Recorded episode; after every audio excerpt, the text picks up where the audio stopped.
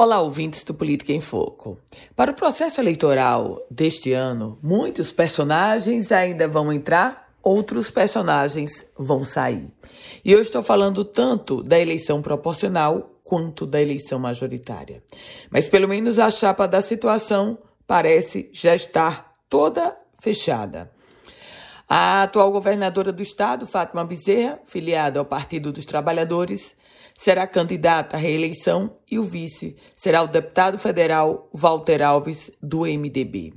O acordo, que já havia sido cantado em verso e prosa, recebeu oficialmente o respaldo da composição nacional do PT. Leia-se, do ex-presidente Lula, principal líder partidário daquela legenda, e da presidente nacional do Partido dos Trabalhadores, a ex-senadora, agora deputada federal, Gleice Hoffmann.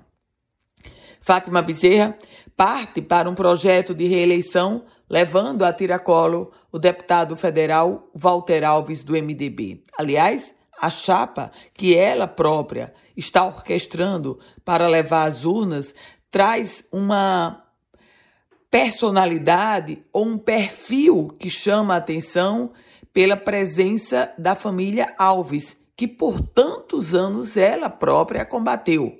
Walter Alves, filho de Garibaldi Alves Filho, será o vice.